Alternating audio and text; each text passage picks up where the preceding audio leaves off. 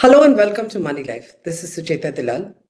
This week, I'm going to talk about what everyone's talking about, the white paper presented by Finance Minister Nirmala Sitharaman. It's titled White Paper on the Indian Economy. It is a detailed analysis of what the N D A government thinks is policy paralysis and governance issues that happened, not recently, not in their ten years, but in the ten-year period from two thousand four to two thousand fourteen, when the Congress-led United Progressive Alliance government was in power. We know that there were a lot of scams at that time. We know there was corruption. And we know that that is why public opinion turned against the Congress, and the National Democratic Alliance led by the Bharatiya Janata Party came to power. That's known. So why a paper today? Don't ask. Why are we talking about ten years previous to their ten years? And why are we not talking about ten years hence? You have already heard our editor Devashish Basu on it.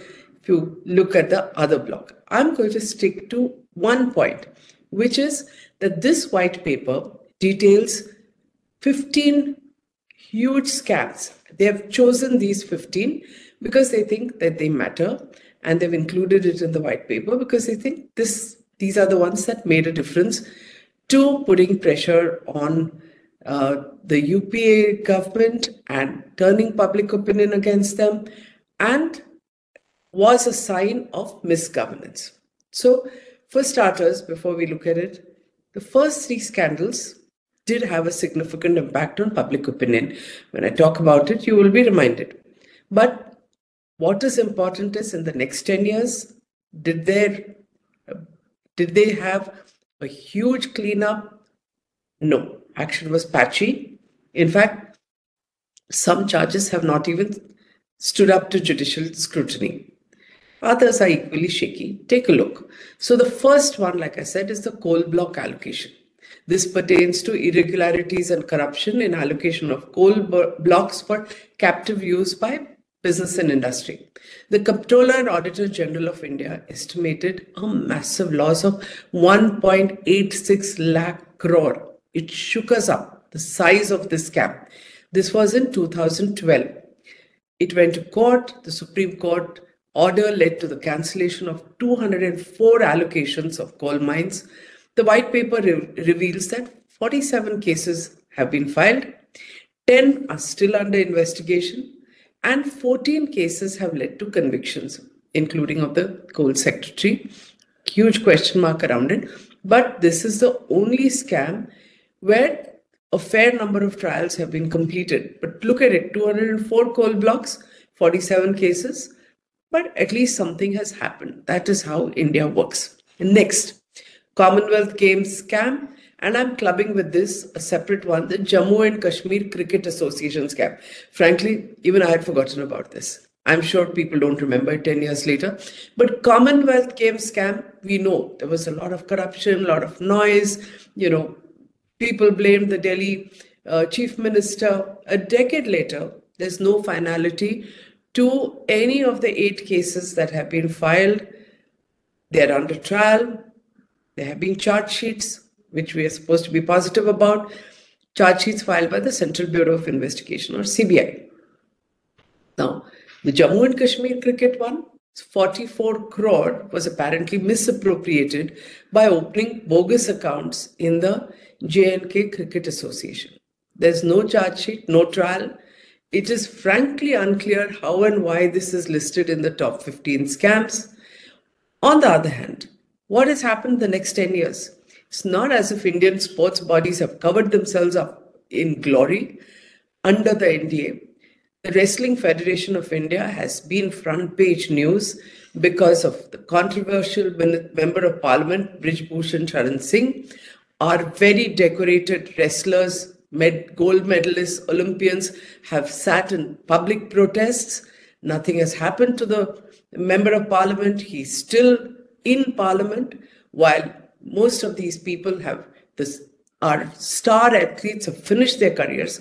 But what's important here is that the Federation of Wrestling, the Wrestling Federation of India, as it's called, was operating, believe it or not, from the home of Brij Bhushan Sharan Singh.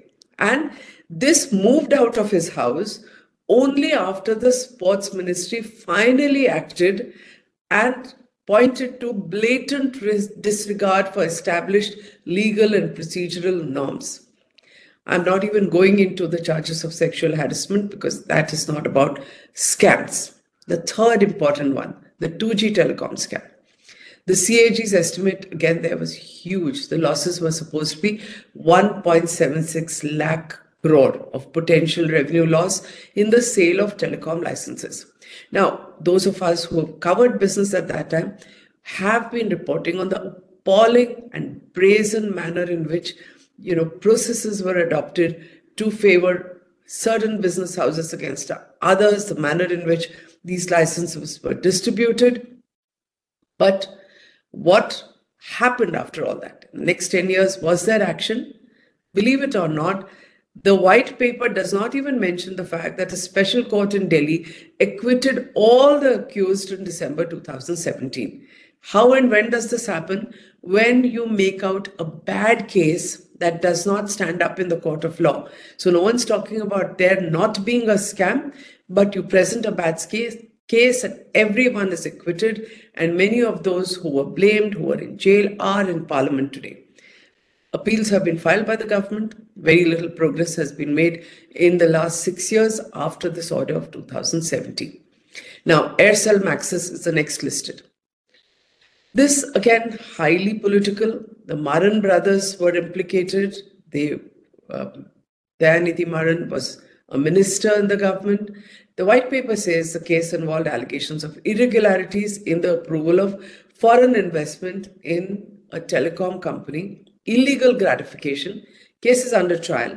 But again, the politically powerful Maran brothers were discharged by the C B I court, special C B I court, in two thousand seventeen. An appeal has been made. There are allegations against other powerful politicians, including former Finance Minister P. Chidambaram and his son, all part of an ongoing trial which keeps coming up every once in a while.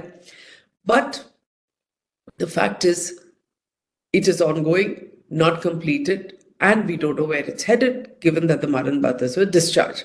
Now, the Aircel Maxis case came in for public scrutiny in two thousand eleven.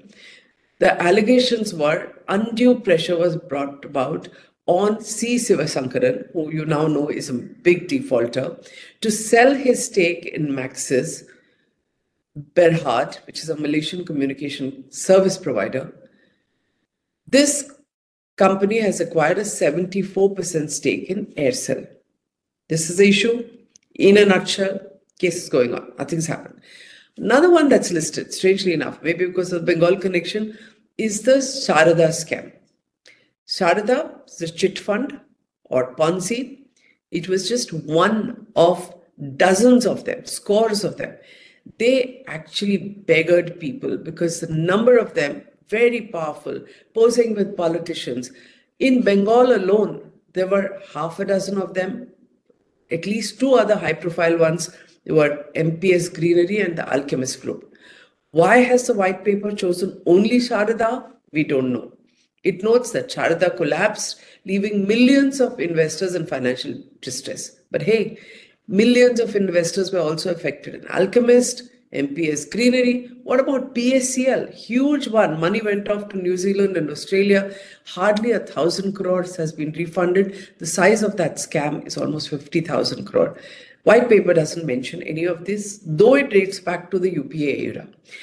What I'm concerned about is what is omitted, which is the big daddy of them all, Sahara. Sahara, remember, was in the public domain in two thousand twelve. There was a landmark Supreme Court order which asked two Sahara realty companies to refund twenty thousand crore because they said you had raised it through optionally convertible debentures without SEBI approval. Now, this finally went to SEBI. I'm not going to get into it. Those of you who are interested, we have written extensively on this. But after this order, after two thousand fourteen, under N D A government, Sahara went ahead and set up four cooperative societies and raised, hold your breath, eighty-six thousand crore. It began to default just around COVID twenty twenty. Millions and millions of investors are protesting every day.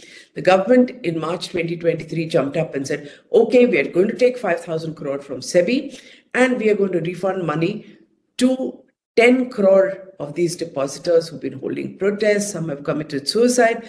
They set up a portal. Money Life Foundation, which is our not-for-profit, is deeply involved in trying to help these depositors. And believe it or not, the portal is so full of glitches. There are hundreds of questions being asked on a Telegram group that we have created.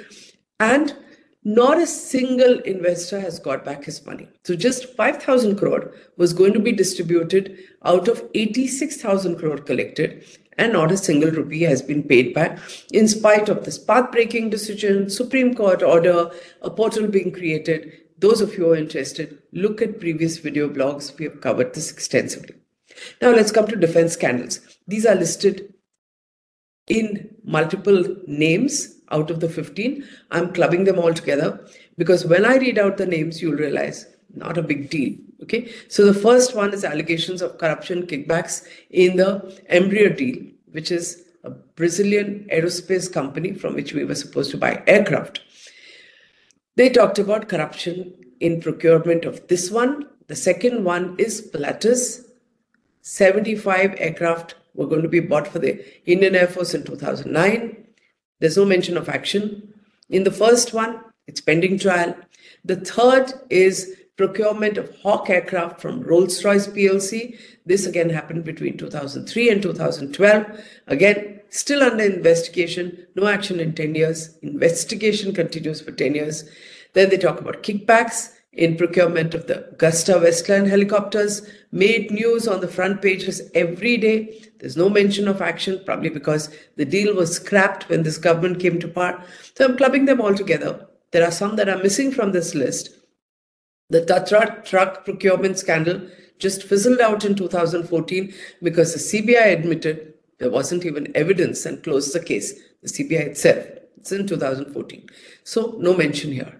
Now, the opposition parties, remember, have leveled equally serious charges, especially on the procurement of the thirty-six Rafale fighter jets. I'm not going to talk about others. The point is, these four against uh, the allegations against N D A, really nothing much to talk about. The tragic thing, not much action. Antrix Devas deal is one where there has been progress. There was allegations of irregularity and corruption in a satellite deal between Antrix Corporation and the, which is the commercial arm of the Indian Space Research Organization, and Devas Multimedia Private Limited. This was on the allocation of very scarce S-band spectrum. Now, this is one case where the Supreme Court has confirmed the fraud, the charge sheet has been filed, and there was very powerful pressure across the world where the government has, able, has been able to hold its ground in India. And these are powerful players, there is action around the world, but I think it's not as bad as the rest. Now let's come to land scandals, which are listed. So they talk about a land for job scandal in the railways. Action, still under investigation. Then this is about the release of prime land to builders in Panchkula and Gurgaon. Charge sheets have been filed in the trial court.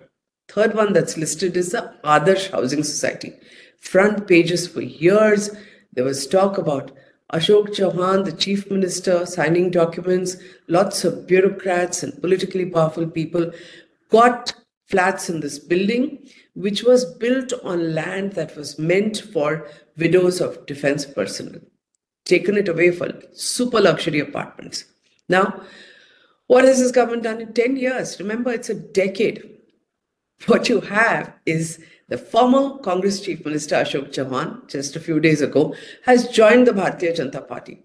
So the white paper obviously was done and dusted. Otherwise, this may have been dropped from the list of fifteen. We wait to see whether it's going to be followed up. Some others that don't find mention. One of the biggest scandals in Maharashtra was the irrigation scandal, where again, the N C P leader was implicated and the N C P is now part of government. So it doesn't even find mention over here. The N C P leader was Ajit Pawar, who is now Deputy Chief Minister in Maharashtra. Let's also not forget, nine cases pertaining to the scam were just closed down. So selective listing of land scams also weakened by the fact that if there are land scams here, you're talking about Adarsh in Maharashtra, then what about the Vyapam scandal in Madhya Pradesh, admissions and recruitment scandals, mysterious deaths that happened over there, whistleblowers have suddenly died. It, this would have figured in any list of fifteen if it was a neutral list, not pertaining to a certain period. Then media scandals, again, selectively, one intriguing case, I N X Media, where they allege money laundering, foreign investment. Many of you know this, not because of the scandal in I N X Media, but because of the murder of a young girl. This is why it was in the news, not so much because of a scandal about getting foreign investment. But it was high profile, so finds mention here. What I'm curious about is why select this one, which was relatively small, when there was a far bigger group which had issues about foreign investment, had allegations, it has been taken over by a powerful business house, and then all the issues have just vanished into thin air. There's been another one which has been constantly and controversially in the news for all kinds of financial mismanagement, continues to make headlines even today, but finds no mention, not about the two thousand four to fourteen period or the fourteen to twenty-four period. So, like I said, selective. When a government white paper chooses to list fifteen scandals going back twenty years, to, it should indicate some definitive action because it is supposed to create awe about the size of the losses and there's supposed to be a cleanup. You don't just list them selectively. On that front, very little has changed in the last ten years since two thousand fourteen. Otherwise, more scandals that have come out should also have been listed. For instance, the co-location scam at the National Stock Exchange, which I broke. Then there is the multiple crypto exchanges that have failed. The big daddy of them all, infrastructure, leasing and financial services, where after the two thousand eighteen collapse, a board was sacked and a government appointed board is in charge of resolution. Then you had S R E Group, Uh, H D I L, the Housing Development and Infrastructure Limited, which even took down a cooperative bank, P M C Bank, Diwan Housing Finance Limited. Millions and millions of investors lost money. Now, the white paper should have noted that all these scams were brewing in the period covered by the white paper. But because they burst into the public domain in the N D A regime, they don't even find a mention. Why not, you know, call a spade a spade, explain what it is and include them in the list because these are bigger, but no.